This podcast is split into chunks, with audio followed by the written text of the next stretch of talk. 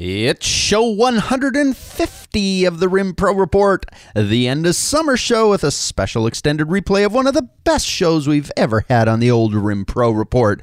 Uh, this show is sponsored by our good friends at O'Neil Software. So now that the summer is complete and September is about to hit us, that can only mean one thing. The O'Neil Partner Conference is just about here. It's more than 80% sold out, I noticed on the website this morning, so you still have a chance to make it to Huntington Beach, California for the event from the 18th to 20th of September, along with training in the infamous Record Center fundraising challenge. Or rumor has it there's going to be some kind of big announcement. If you want to learn more, hop on over to o'neillsoft.com to do so. For the record, I see it fit to inform you that this 150th show of the Rim Pro Report is going to be really, really, really ridiculously good. And because of that, I think it's best we just get going. Welcome to the Rim Pro Report, the one and only weekly broadcast for the RIM support services industry, bustling with news, views, and the latest updates. This show is full of interesting information. So take notes. Now here's your host, Tom Adams. Greetings and salutations. Welcome to this, our 150th show. I'm glad you're here. Who'd have ever guessed we'd have actually done 150 of these things? Kind of blows my mind most days. But we have, and I have to say a huge thanks to you for making it all work. We're here because you're here, because you show up and listen and you let me know you're listening. And I'm so grateful for those of you who remind me on a regular basis that uh, you, you really enjoy what you hear, you enjoy the interviews, you enjoy what's going on. And uh, I love it because we get to just do really interesting stuff, talk to interesting people from the industry. And I, I, I've grown to kind of be aware that you like the format, this extended interview format where we actually dig into people's stories, dig into what they've learned, that kind of stuff. So thank you for continuing to show up. 150 shows is a pretty cool accomplishment.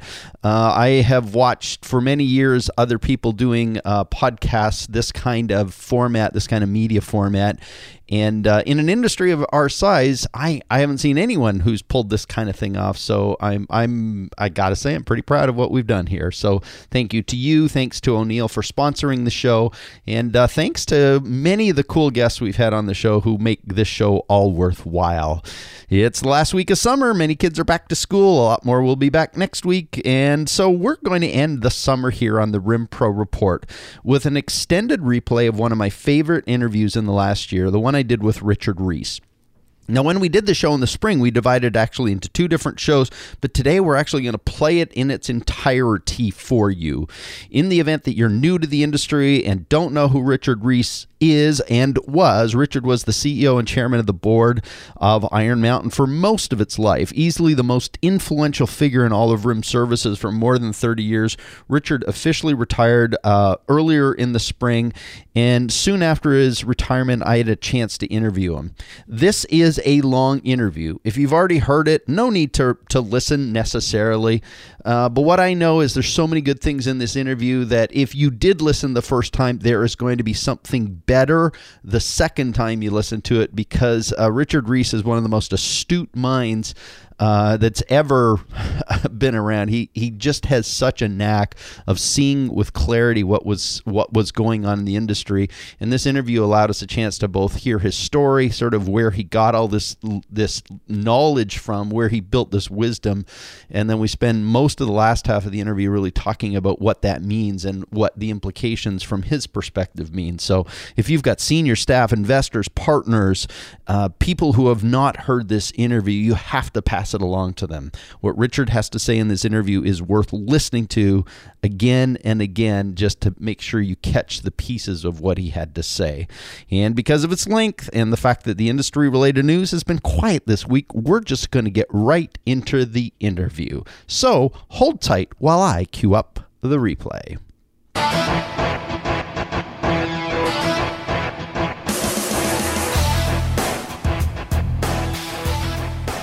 It is my extreme honor and privilege to welcome Mr. Richard Reese to the Rim Pro Report. Richard has just officially retired from his role at Iron Mountain and has graciously joined us on the show today to share his story, the Iron Mountain story, and his perspectives on this rim industry. Richard, welcome to the show. Thank you, Tom. I'm happy to be here. Oh, it's it's a real pleasure. Well, I, I want to get right into this because there's a whole lot to talk about. Uh, so let, let's start with your personal story. Well, we may know you from the Iron Mountain context. Can you tell me a little bit about your life before you got to Iron Mountain from your early days in Union, South Carolina through your time at Harvard? I know there's a lot of story in there, but give me a sense of what your life was before you ever hit Iron Mountain.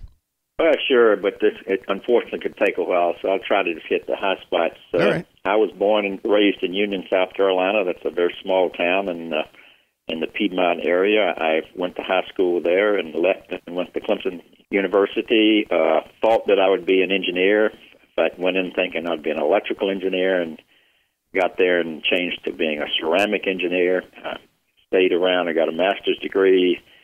Had various summer and in, intermediate kind of jobs uh, in textile mills and things like Oak Ridge National Laboratory working on nuclear fuel. Wow. And as, as was those era, actually, I graduated from Clemson got my master's in 1969. If you remember history, that was the Vietnam era. Yeah. And uh, I went through ROTC and came out of uh, Clemson and had to do my two years in U.S. Army. And frankly, you know, uh, I'm a real believer in luck and a real believer in, in different people at different points in time kind of help change your life. And I, and one of those changed line of going off the army, and I had made friends with a, a guy who had uh, gone to graduate school with me, and he had just come back out of the army, and we'd become friends. And as I left, he handed me a catalog to Harvard Business School, and he said, uh, you know, when you get out of the army, you need to go there. Well, the truth is, I'm not sure I'd ever heard of Harvard Business School Wow. uh, growing up in the South at that stage. But it was somebody I'd got to know. He's three or four years older than me, and uh, he and his wife both had become good friends. And you know, somebody I le- or learned a lot of things from, and that was sort of the beginning of somebody sort of giving me good advice that eventually I paid attention to. Yeah. But I left uh, Clemson and went off in the U.S. Army and did uh, what was supposed to be two years, but turned out to be less because Vietnam was slowing down. And I was on the way to Vietnam, and as the Army uh, has their way of doing it, they detoured me to Germany. Hmm. And once I and they told me it would only be temporarily for a few months, but once I got there, they left me, uh, which I didn't complain about, and had a great time. And and that was another just great opportunity because once they've seen Paris, you can't get them back on the farm. Well, that's a little bit of my experience. Once I left South Carolina and I lived in Germany, I've traveled all over Europe for oh, the better part of a year and a half or so.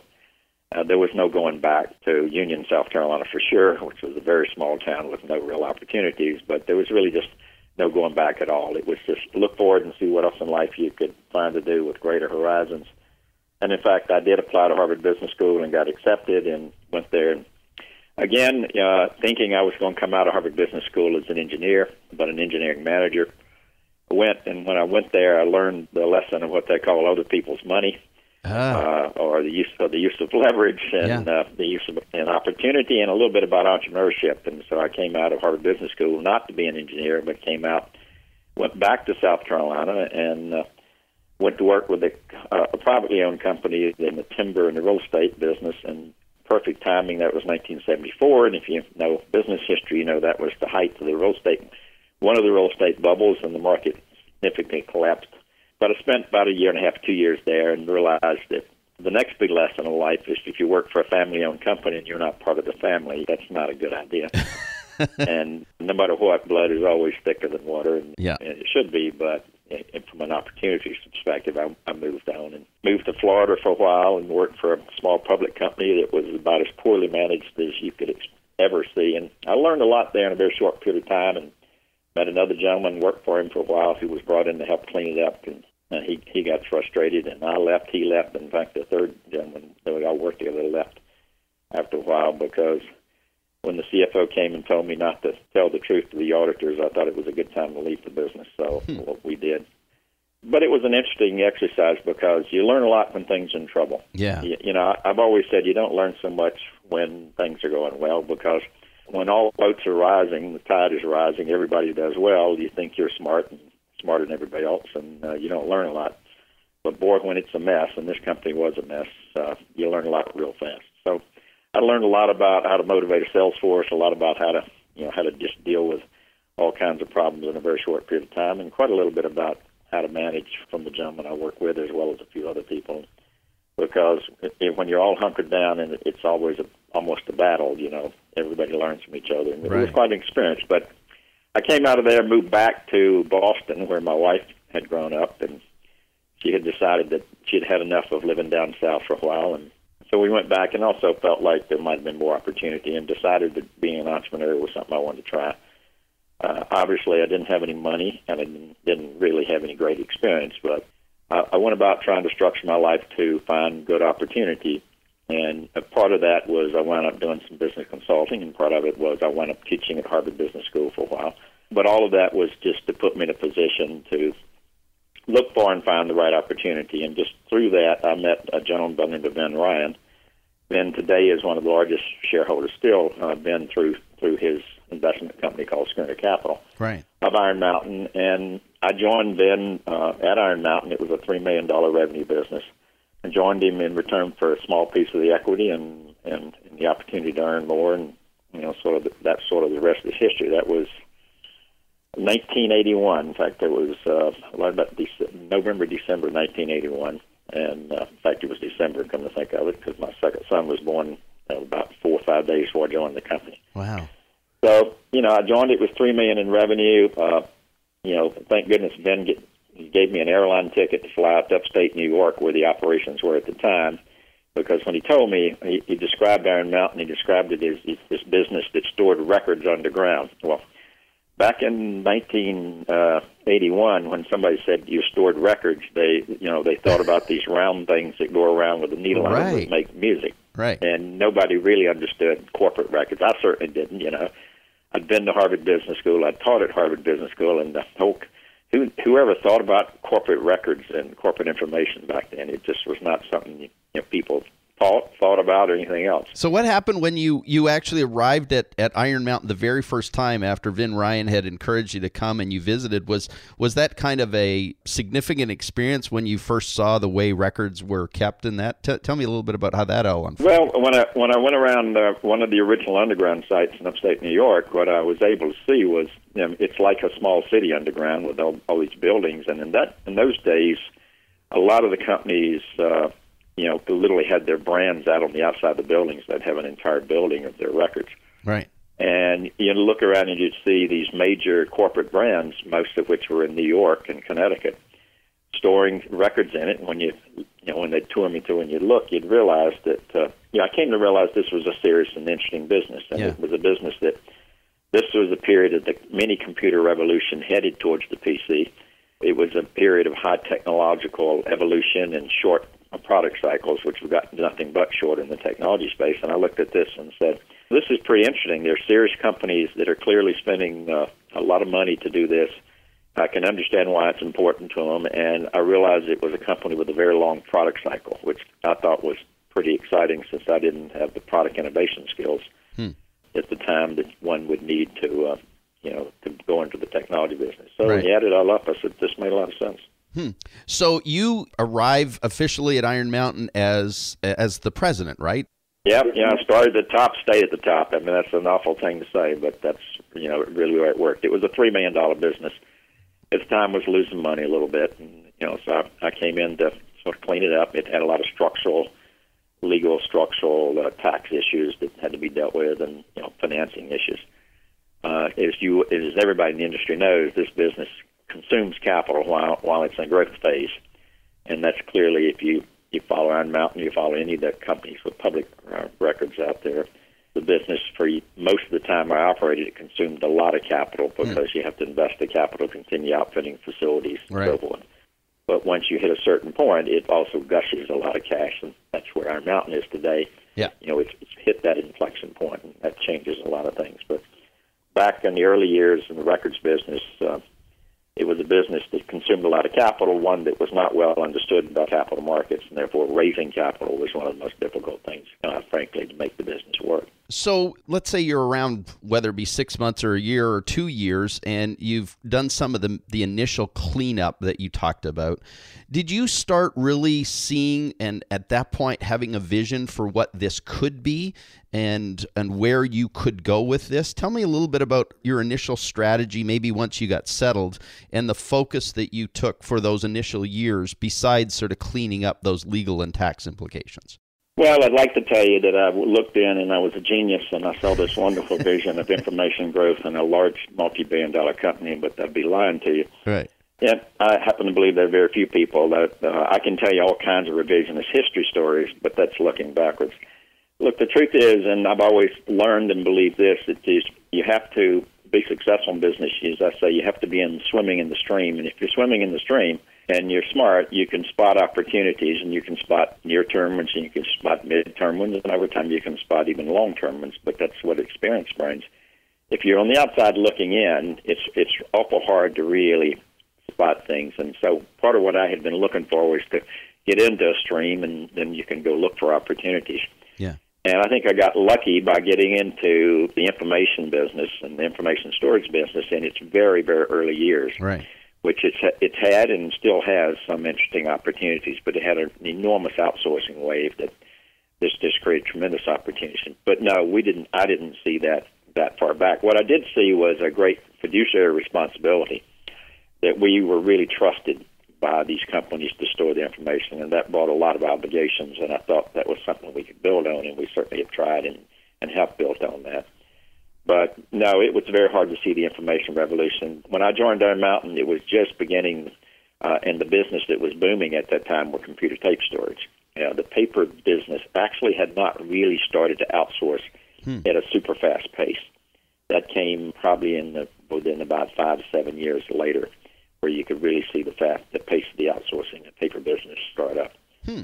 But yeah, I'd like to say that we had all this this wonderful vision, but it just didn't true. It, know, every every step along the way, we have stepped back and said, "What is the next three years? What is the next five years? What does the next ten years bring?" With some blurriness, the further out you go, you can get to see uh, a good sense of what it will bring, but not in the early years. It, the industries and the businesses really had not formed. The market really hadn't formed itself. Right.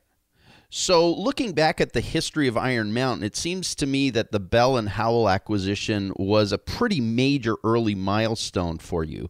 So, how did that deal change you, Iron Mountain, and even the industry at that point?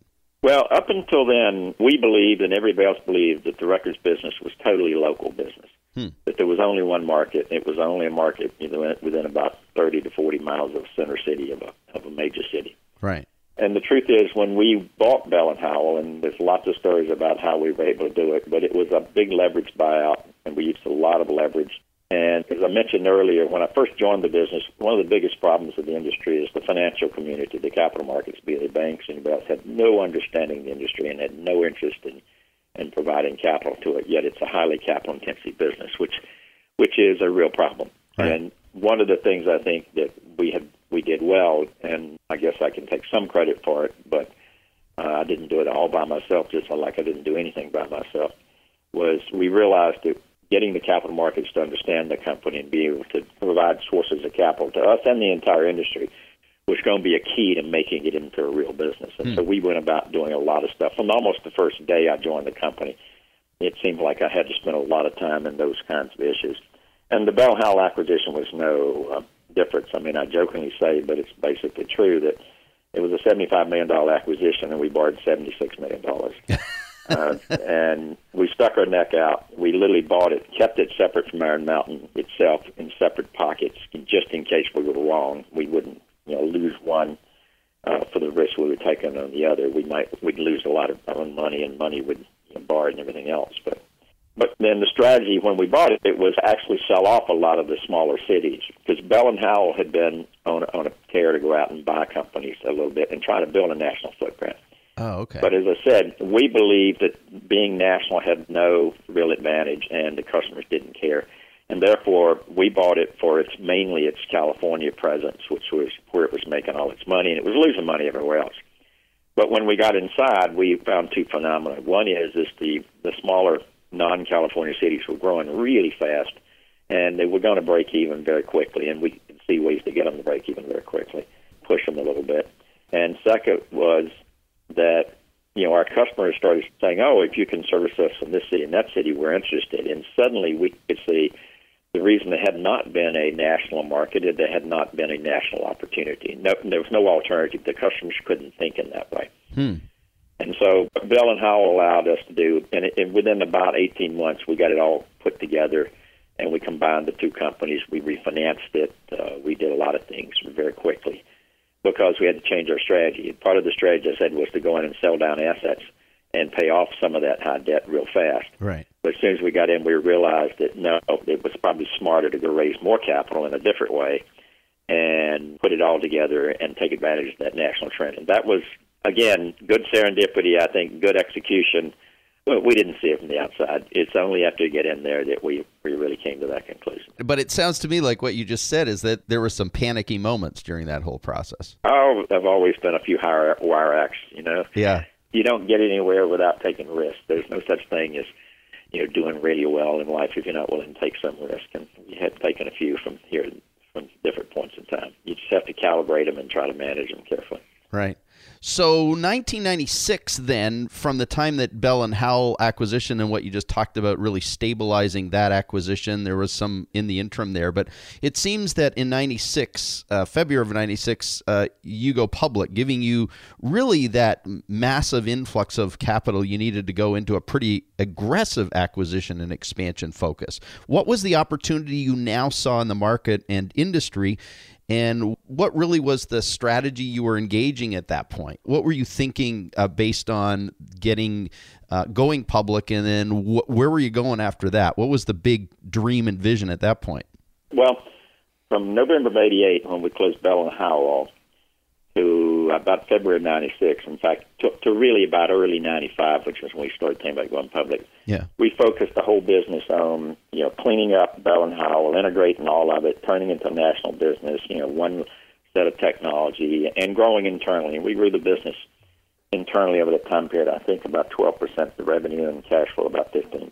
Tuning margin and just running the business better. Right. And when we got through, we had a pretty much a national footprint and there was really no real contender to that except that uh, at that time Pierce Leahy, during the interim there, uh, Pierce Business Archives and Leahy Business Archives came together and Right. went about trying to do the same thing.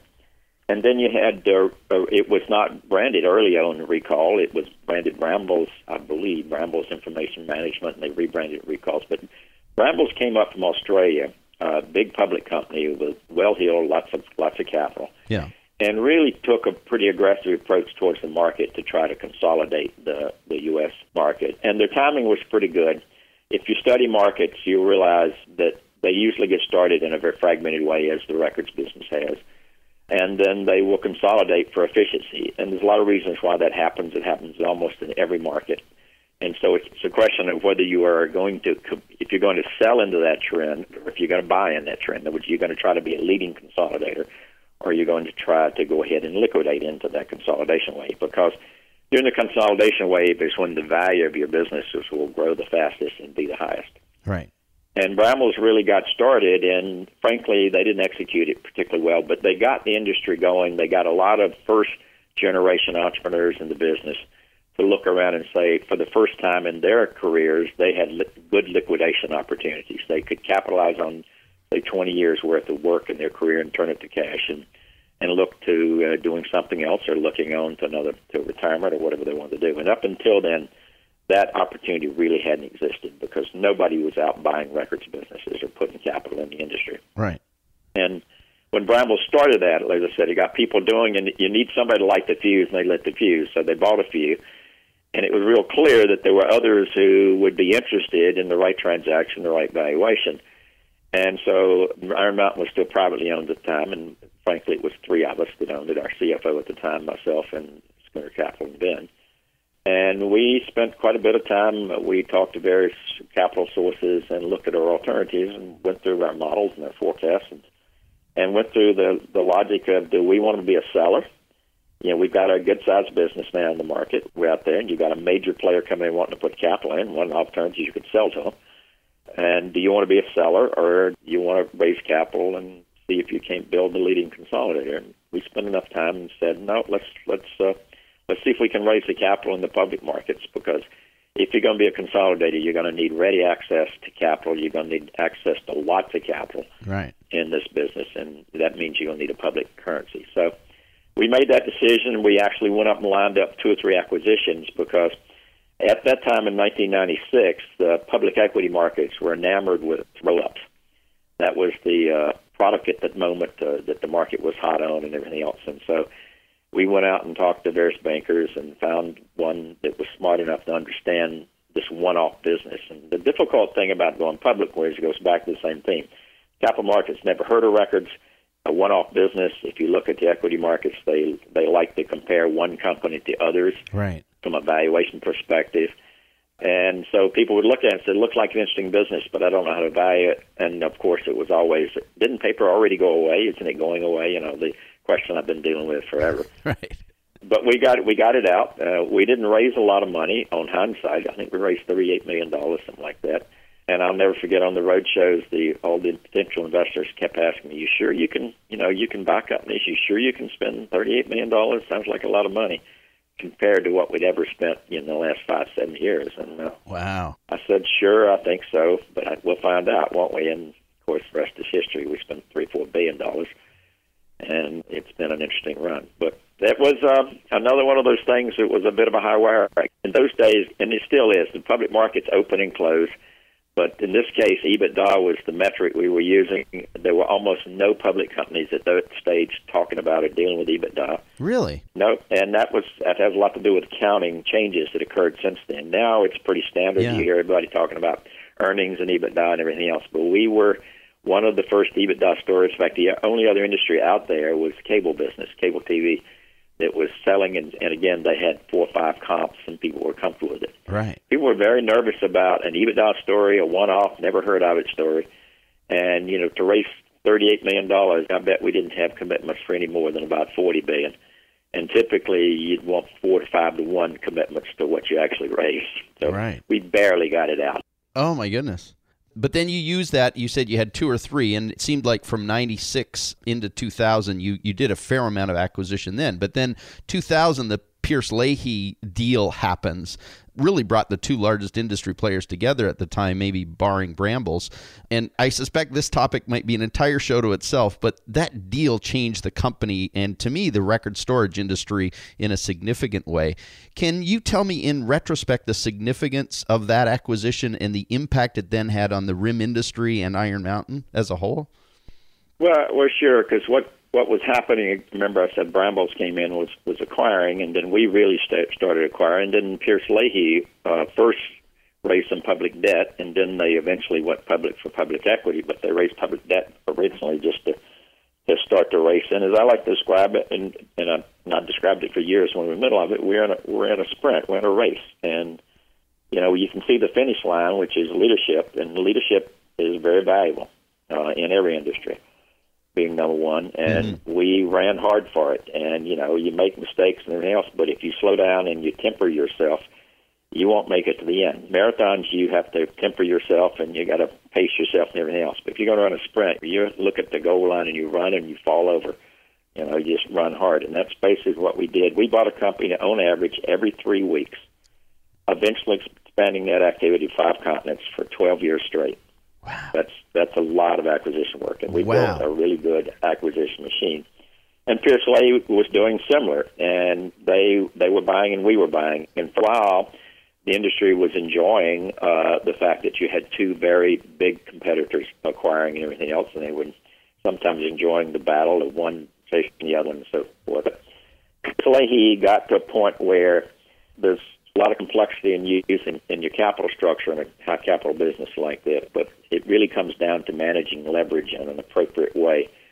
And they got their leverage too high. That means they they they got their debt too high, and the rate at which you can buy companies has a lot to do with how much equity you got under your leverage, and seeing it coming and understanding it. And they got in a position where they had to announce to the public markets that they were going to slow down and buying companies and digest what they'd bought because their debt had gotten too high. Hmm. That caused their stock to come down substantially, and that caused a lot of pressure, since it was family owned, a lot of pressure on people to make a change and created an opportunity for us to consider merging the businesses together, which we did. And as you know, that took number one and number two Yeah. and put them together. It, it solidified our market leadership position, I, I would say, forever Yeah. in basically North America. And both them and we had already started expanding in Europe and Latin America, so it gave us good head starts in those markets. And at that time, Hays was the biggest player in Europe uh, out of the UK. Right. Right. Uh, and then both Pierce Leahy and Iron Mountain had been had made footholds over there. So you know, And as you know, we went forward later and eventually bought Hays over there, which solidified our leadership in all of Europe as well as we'd already solidified in North America. Yeah. The growth of you know, really the outcome of that solid leadership position really then forced you, I think, in, in some way to be kind of always on the cutting edge of what was going on and almost a continual evolution, not just from the acquisitions, but the expansion into data protection and the work you did there, all the expansions into digital. How really did Iron Mountain's activity reflect the evolution of the marketplace issues, trends, and demands that were happening because of that global leadership position?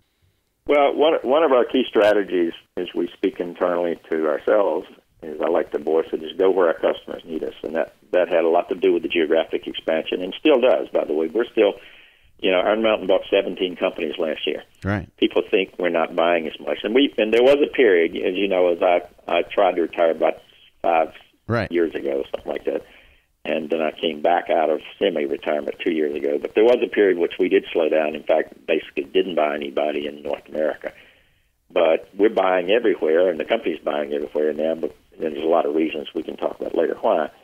But part of that strategy is to go where our customers need us, and in this case, uh, we're buying internationally a lot also. Right now that we saw a national market created because of the opportunity, we're starting to see a global market being created because we're creating that opportunity for customers to think about it in that way. And we extend that not just to geography, the concept to be where our customers need us, but the concept is to what services do they want us to provide to them. Right. That's one of the reasons we went to shredding and obviously the backup tape business or the uh, data protection business.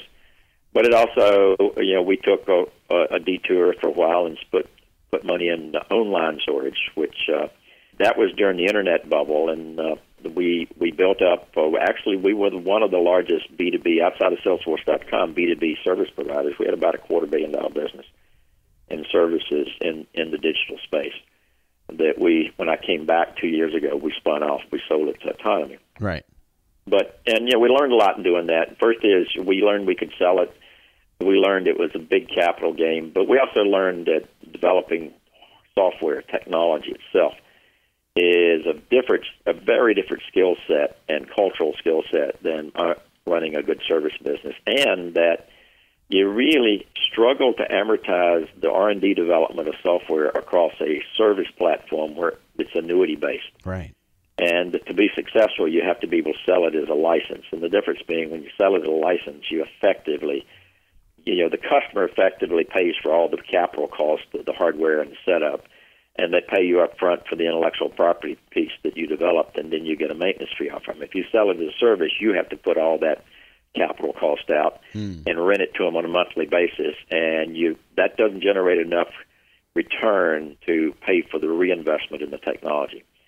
So we did all that. We actually turned it to profitable and free cash flow positive then the recession of 2007 8 came, and that business actually, particularly on the license side, got hit harder than our storage, than our physical business. Right.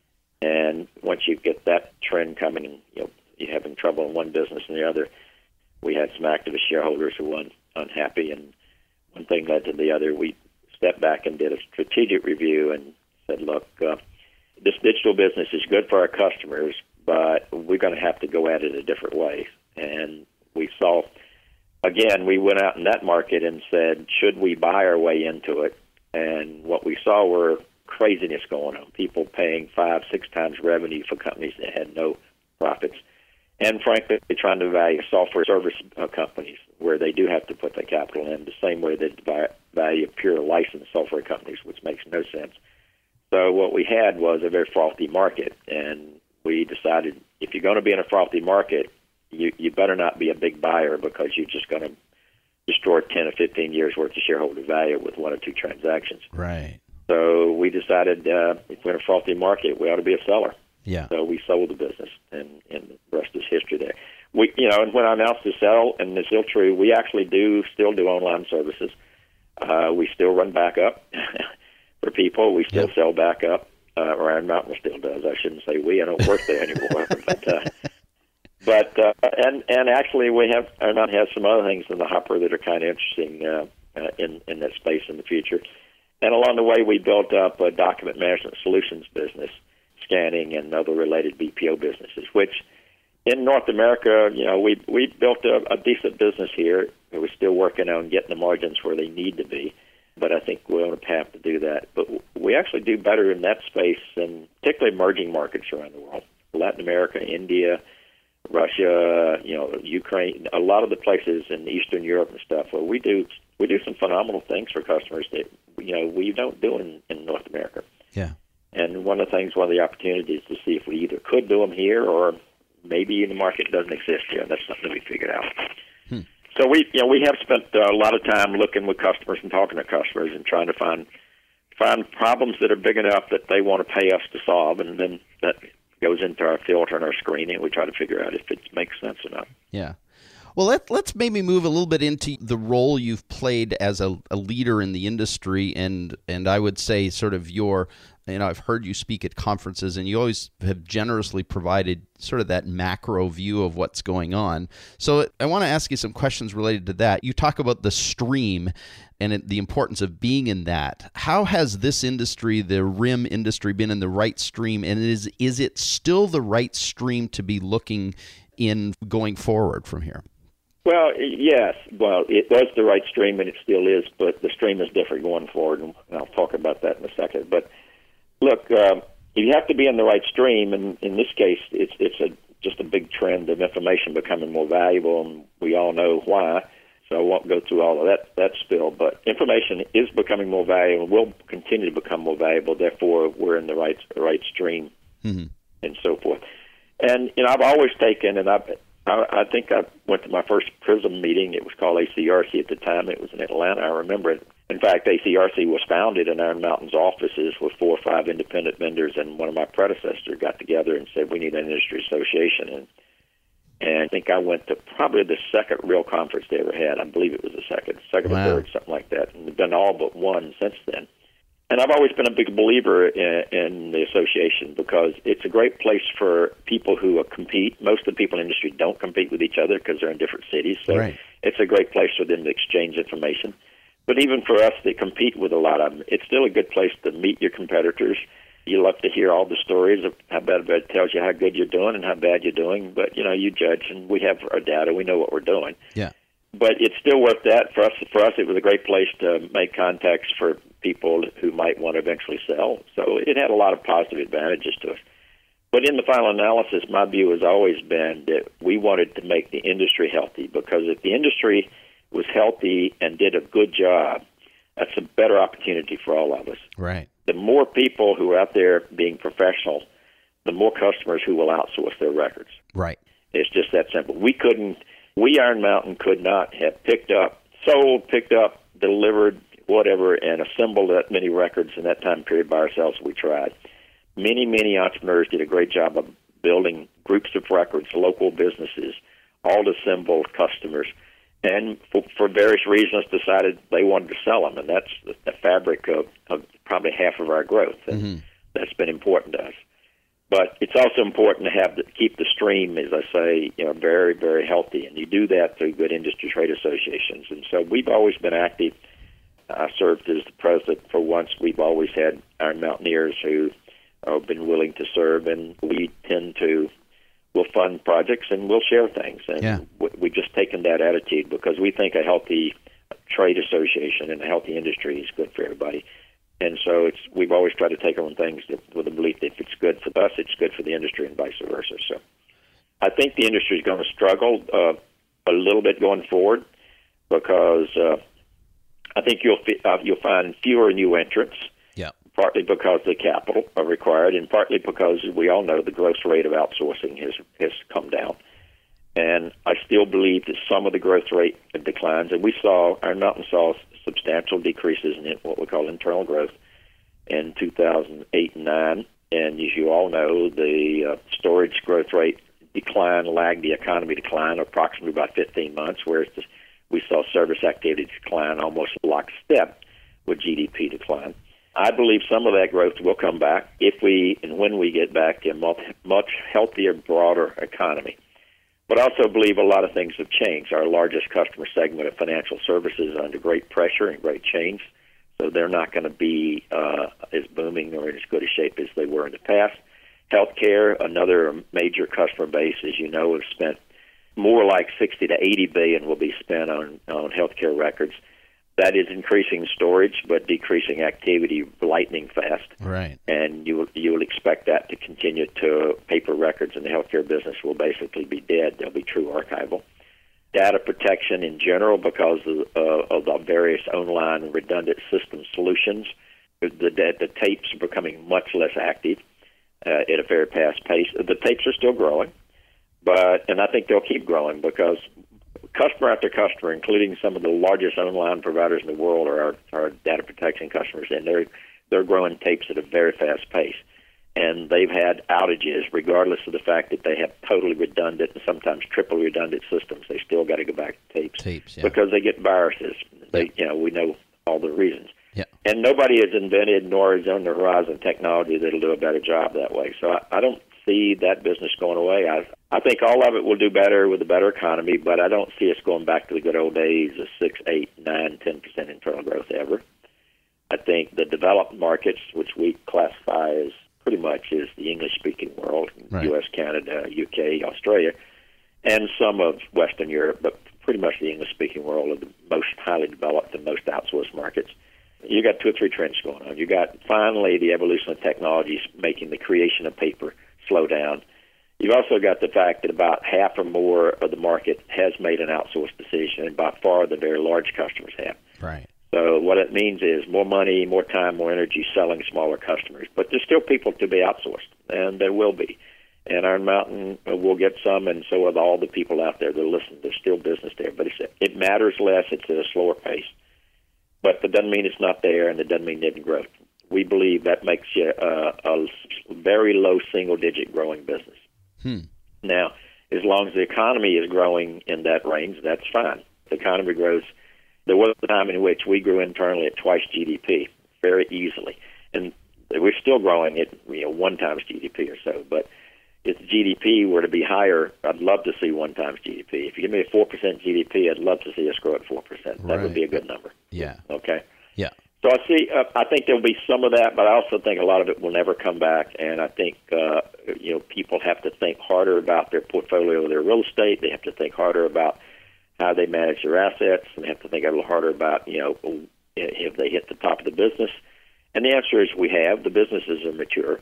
That doesn't mean they're going to go away. It just means you're going to do some different things in the future. Yeah.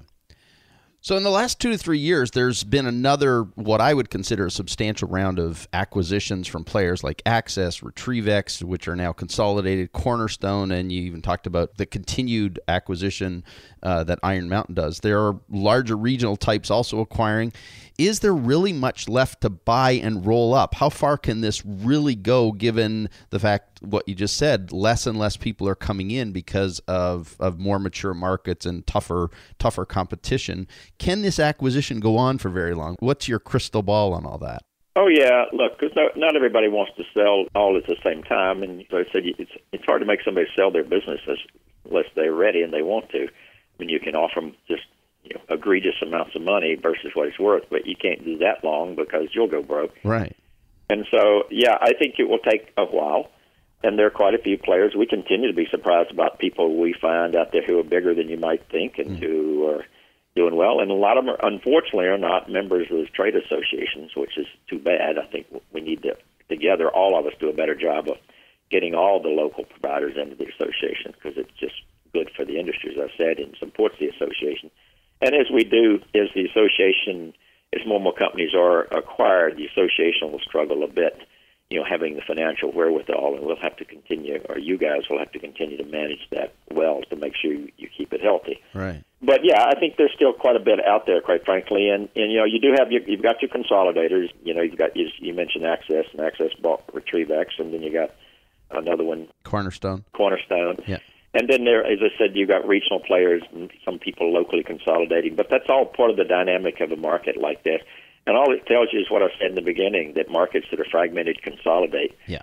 And in the very long time, I don't know how far that out. It, all, none of these businesses any, need any more than three or four valid competitors. Okay, And you know, go to Canada and look at their banking system, and look at the U.S. banking system, Yeah. and look how much it's consolidated. But look how much further it's got to go. But guess what? It's continuing, and it will continue. It'll go through speed ups and slowdowns. But you have to drive efficiency, uh, particularly at this stage of the market. While we were all just moving boxes in and growing as fast as we could handle it, efficiency was not the problem. But today, if the growth rates that our customers are presenting to you, you've got to drive efficiencies. And you can look at alternative products and adjacent services. But as many people know, there's nothing better than the box business. And so everything you compare to it as an adjacency, you go, nah, that's nice, but it's not that nice. Hmm. And there's a lot to be done to make these better businesses. There's a lot you can do in services, a lot, but it's all about driving efficiency, and that means it will consolidate more. It just matter how fast it will happen, not if it will happen. So that I think though also leads to what many consider a highly commoditized marketplace. But for the small to mid-sized independent rim operator, let's call them, how do they make it and succeed in this highly commodity-driven large player dominated by the Iron Mountains and some of these other consolidators? How does the small to mid-sized person that eventually will be purchased really compete in that marketplace? Well, look, they I think do a very good job. Uh, there, there's many of them out there do a, a superb job, and if you talk to them, they have different strategies. Most of the smart ones, frankly, stay out, stay below our radar, Mm-hmm. and and they go for smaller customers that are frankly easier to service and that are higher margin, and they make good money. Yeah. That doesn't mean we'll leave them alone forever, uh, or Iron Mountain will leave them alone forever, because I'm sure they won't. But it still leaves a lot of room. They want to go for the larger customers, as you probably all know. The pricing in the large customer segment is, you know, is down in the tank, and it's you have to be extremely efficient to make money at the price levels that are out there. So it goes back to you're going to have to be more efficient, and you're going to have to look for efficiency in your own business, and you or you'll wind up consolidating and taking your gains in order not to compete, but to you know be able to do well. And and there are people who are doing unique plays on the service and so forth. Those are interesting sometimes, but that works pretty well for a local entrepreneur on a local basis for a while. But most of what you see is not scalable Oh, okay. meaning it's very hard to operate into 50 places and 50 locations. So, as an entrepreneur, it's a good way to generate cash and everything else, but it doesn't actually build the value of their business that much because if it's not scalable, the consolidators are not likely to pay you a lot for that part. Hmm. So you have to you have to be intelligent about you know it's not that I wouldn't tell people not to do services like that. Do it, make your profit, make sure it is profitable, uh, make your profits and so forth. But keep an eye on what you're trying to do. And you know if you're building a business to hand to your your children and pass on down the line, that's one strategy because you can you can afford to stay within a certain size range. You can afford to uh, run the business for free cash flow. Look, this industry so so for so long has run the business for growth because there was so much growth coming at them. I'm not so sure the industry understands in total how, what it means to run it for free cash flow. But when you start to run a business for free cash flow, more is more weight in your thinking than running it for growth. You look at not only every penny, but you look at pulling the cash out of the business. Right. And then you ask yourself, what do you do with the cash that you pull out of the business? Well, you find other places to invest it. And in the case of Iron Mountain as a public company, we pulled, uh, I think, $2.2 billion out of the business to our shareholders in the last couple of years. Okay? And that's because that was more than we needed to invest. You'll see more of that kind of cycle. You'll see a lot of the private, uh, independent operators realizing that yeah, I have a choice here. Am I going to uh, build another building? Go out and find, you know, take might take used to take two years to fill it. It might take five.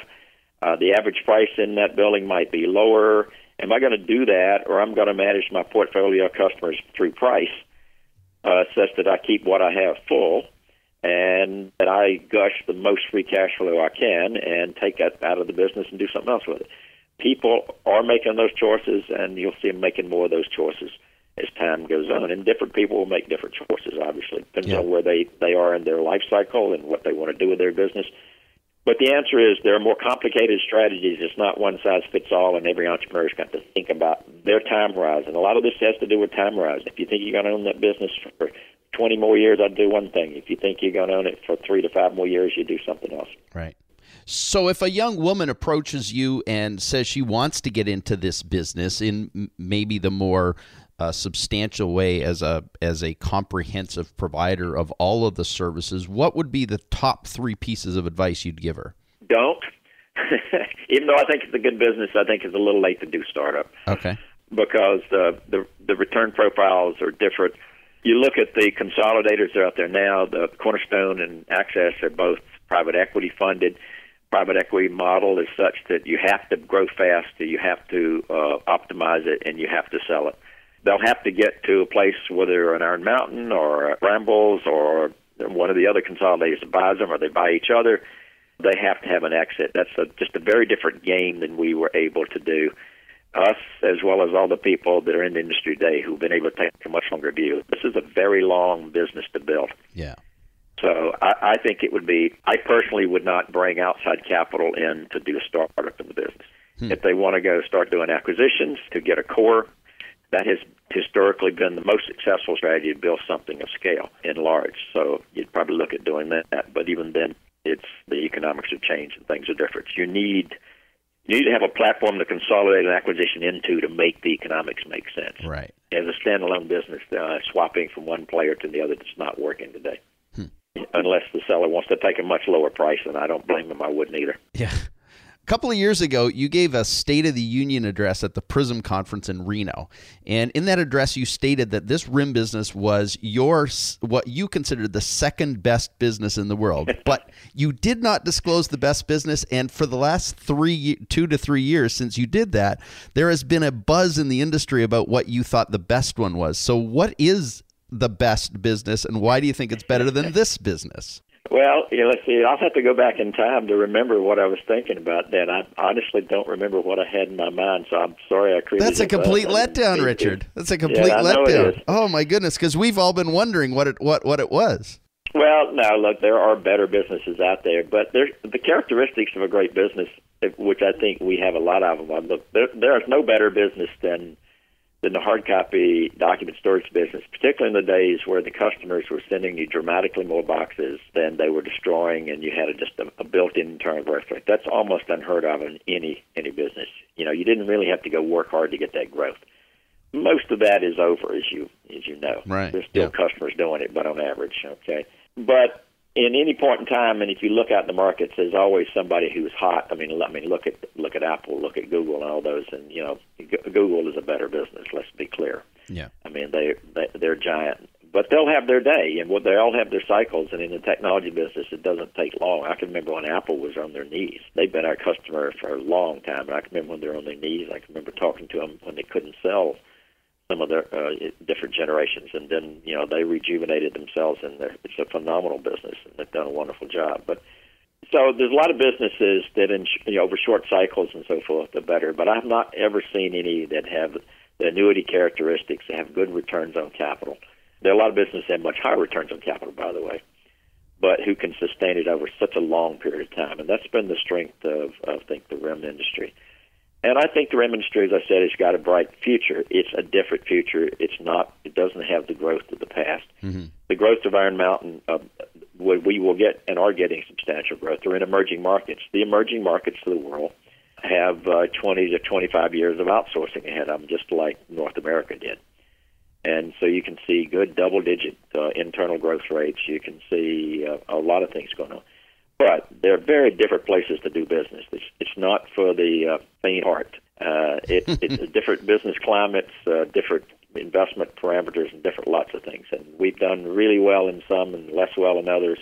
But as an entrepreneur, you better make sure you choose the right one because some some have been dogs. We've gotten out of some where we got out of Italy, which I I, I don't want to knock the country because I love to visit there and I love the food, but it's a horrible place to do business for an outsider. Hmm.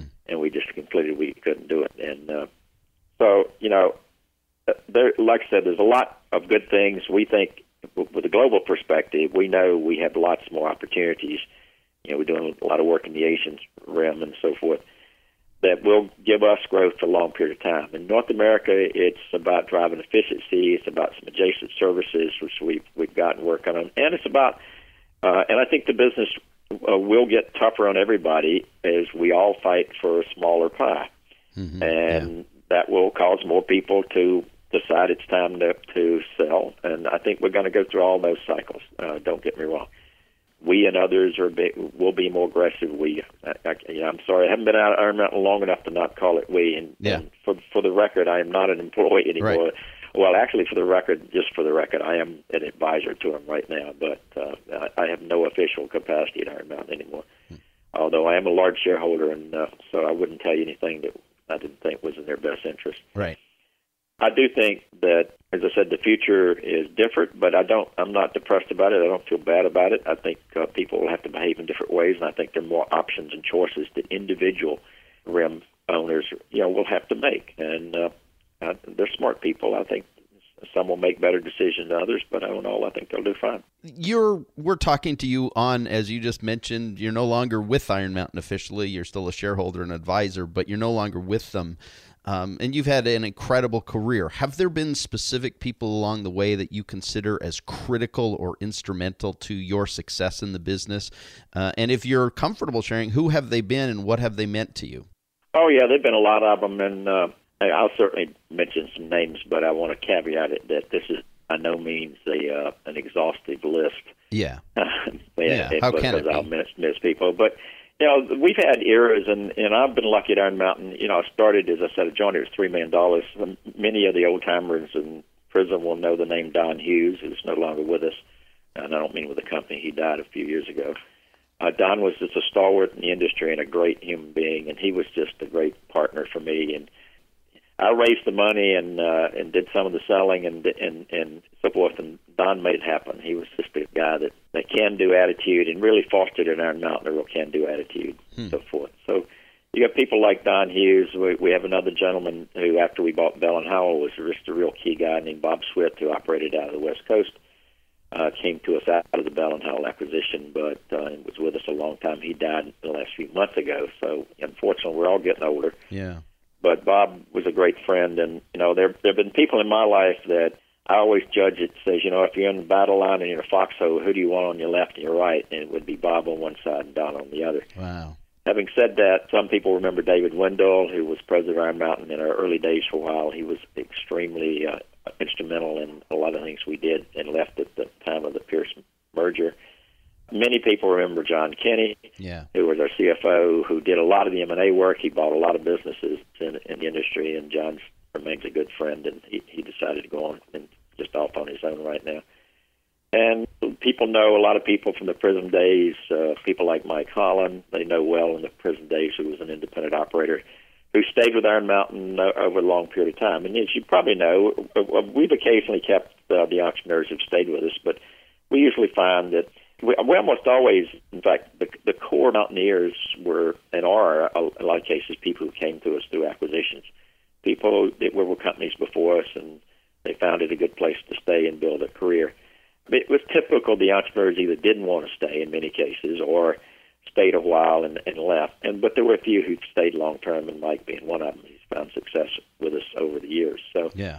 It's worked out well and you know i could go on and on and on with a long list of people. They were kind enough to give me a party before i retired and so i made sure to invite as many of those people as i could get there to it and we had a very good time and uh and so forth. So you Oh, know this great. is not a journey that richard reese did. I was fortunate enough to be the ceo and the you know the the man at the helm for for all of it but by no means the you know, and everybody that's worked with me will absolutely reinforce this. By no means did I do it all, or that, Yeah. that it happened by magic by me. Yeah. Okay. So, but within that, I believe there's values or beliefs or actions that have been a catalyst to your own personal and professional success. Could you name what, what you consider some of the strongest, most important beliefs, values, or or actions that have been a critical part of just the way you believe and think and act every day? Uh, sure, it's uh, it's actually pretty easy. It's uh, encapsulated in one phrase that I talk a lot about. It says, "Do the right thing." If you do the right thing by your customers, your employees, and your shareholders, you're going to have your best chance of being successful. And it's not always clear what the right thing is up front. A lot of people like rationalize it. So the trick of a manager or owner or any leader is to is spend your time figure out what the right thing is. And if the right thing is bad for you but good for your customer, you're going to have to do it and, hmm. and play for the long haul. And same thing for your shareholder. And you've got to communicate and bring people along sometimes, particularly shareholders, on what the right thing is because they all want to argue about that. But if you're just driven by doing the right thing, and that's a culture that we've tried to instill among mountaineers since I've been there, and we we screw it up. Don't get me wrong. We we do bad things, wrong things. We make mistakes, but we don't do them maliciously. And if we and if we find people that did, we we toss them out. If you just keep that as your north star, that works. And every time we've sort of gotten away from that, it didn't work so well. And Yeah. uh, that's what's driven me. And guess I got lucky by that. I don't know where it, where it came about in my life. That I just figured it's always easy to do the right thing and let the chips fall where they were. So if if you had the chance to go back to 1981 when you started with Iron Mountain, is there anything now with all you know today that you might have done differently? Oh God, yeah. The the, the list is so long of Really? mistakes made and opportunities missed that there's, I, I couldn't. Even, we could be talking there for a week. of course, I do a whole lot of things differently, but you know, I wouldn't. I, I'd do it all over again too. I Would would, you? know, I I would. Uh, oh yeah, they. You know, there've been a lot of a lot of issues, and a lot of things come up, and a lot of things I regret, and a lot of uh, things I wish hadn't happened.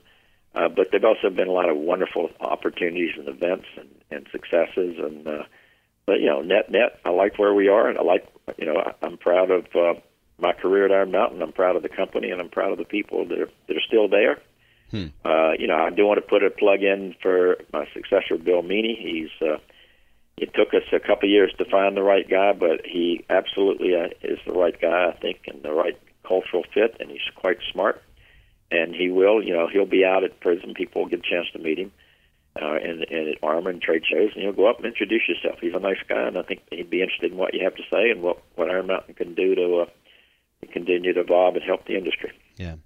So you have the ears of your records and information management colleagues and comrades today. Some have been in the game a long time, like you, uh, back to ACRC days. Uh, others just getting started or somewhere in the middle.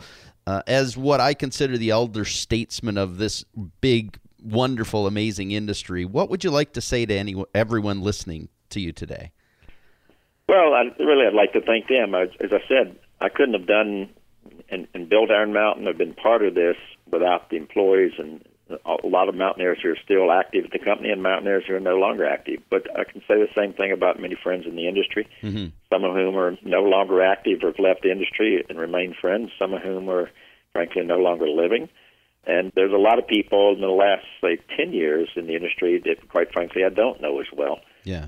although I you know went to the you know to the PRISM shows, you know, as you get bigger and the show gets bigger, you just you don't meet as many new people as you'd like to, frankly. But I think uh, collectively, it's a great industry of people, and uh, it, we we would not have been as successful if they had not also been as successful. And even though we've competed in many cases head to head, and I know some of them hate our guts.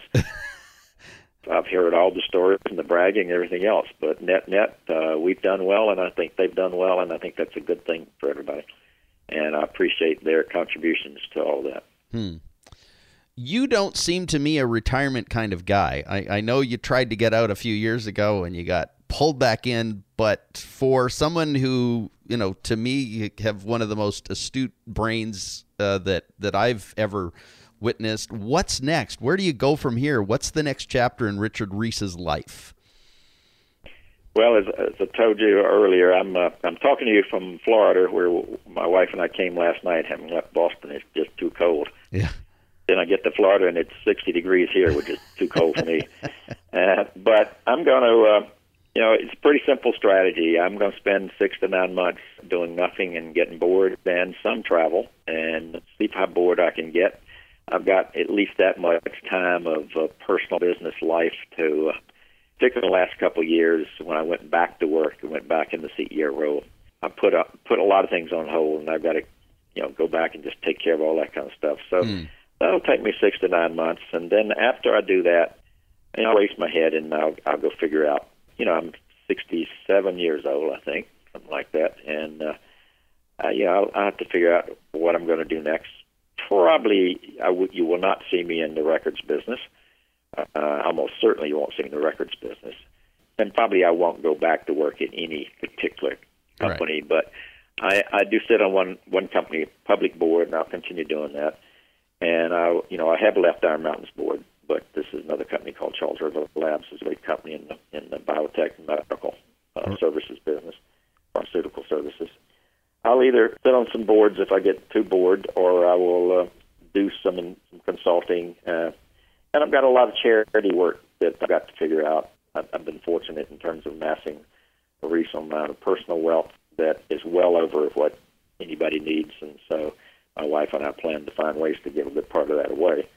And I'm learning that giving away money is about as hard, maybe harder doing it intelligently. It's easy to do unintelligently. Giving Oh, away yeah. intelligently is probably harder, be harder than making it. Now I understand why Warren Buffett, who I'm about nowhere near his his level of anything, well, I understand why he outsourced it to Bill Gates. It's just a lot of work. Yeah. So you know, I've got a variety of things like that to go figure out, and uh, when I do, I'll, I'll, I'm sure it'll keep busy. But right Good. now, I'm I'm looking forward to being bored and hopefully a little warmer for a while. Good. Are you still drumming? Yeah, actually, I am. Uh, not much, but I, uh, in my retirement party, I actually got a chance to uh, to sit down on the drum kit with Max Weinberg of the E Street Band, Wow. and uh, that was uh, the E Street Band. Well, his his his large orchestra was there, and there was some uh, common acquaintances. He he came and. Uh, I had a good time. Oh, that's- I'm not drumming. I'm not drumming enough to uh, make a living at it and keep my day job, as I say. Yeah. Well, Richard, I, I have to say thank you. Thank you on behalf of the records and information management industry and community for your incredible leadership and contribution over the years. Thank you for being a visionary and jumping into the stream and making it into a huge river for so many people. Uh, I, I think your presence in this industry will forever be felt, but immediately and I think permanently missed. So, congratulations on such an amazing and successful career. I wish you a retirement full of infinite possibility and overflowing with the benefits that come from the incredible years of service you've given us. Uh, best wishes to you and Janet from all of us in the RIM industry.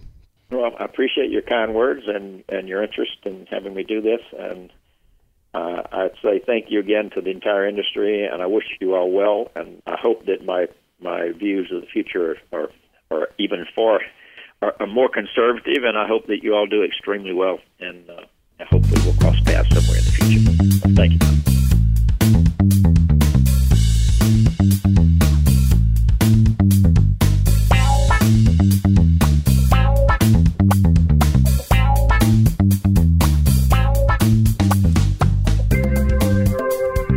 Well, if you're still here, thank you. Thanks for taking the time to join us this week to uh, to really rehear uh, Richard Reese's uh, incredible interview. I'm I'm really grateful to Richard for the influence, the impact he had on the industry, and uh, thanks for listening to the show. I, I think if you didn't get something incredibly helpful to think about your business, to think about the landscape, to think about the way the world is in the RIM services world. Uh, if you missed that, uh, I, I suspect you might have been sleeping, but uh, there were so many good things there to hear. Thanks again for joining us, and special thanks to O'Neil Software, our exclusive show sponsor. O'Neil has been in the game just about as long as Richard Reese has. In fact, it was more than 30 years ago now, their software became the first commercially available software for the record storage industry. And that spirit of innovation and leadership continues to this day. And if you want to learn more about them and what they do and the cool stuff that they have coming for you, you can check that out at o'neilsoft.com. We'll be back next week with some cool new interviews for you. Have a good one. We are out of here. Thanks for joining us on the Rim Pro Report with Tom Adams. If you enjoyed the show, please tell others. Our website is www.rimproreport.com. This broadcast is produced and hosted by Flourish Press Inc. Join us again soon.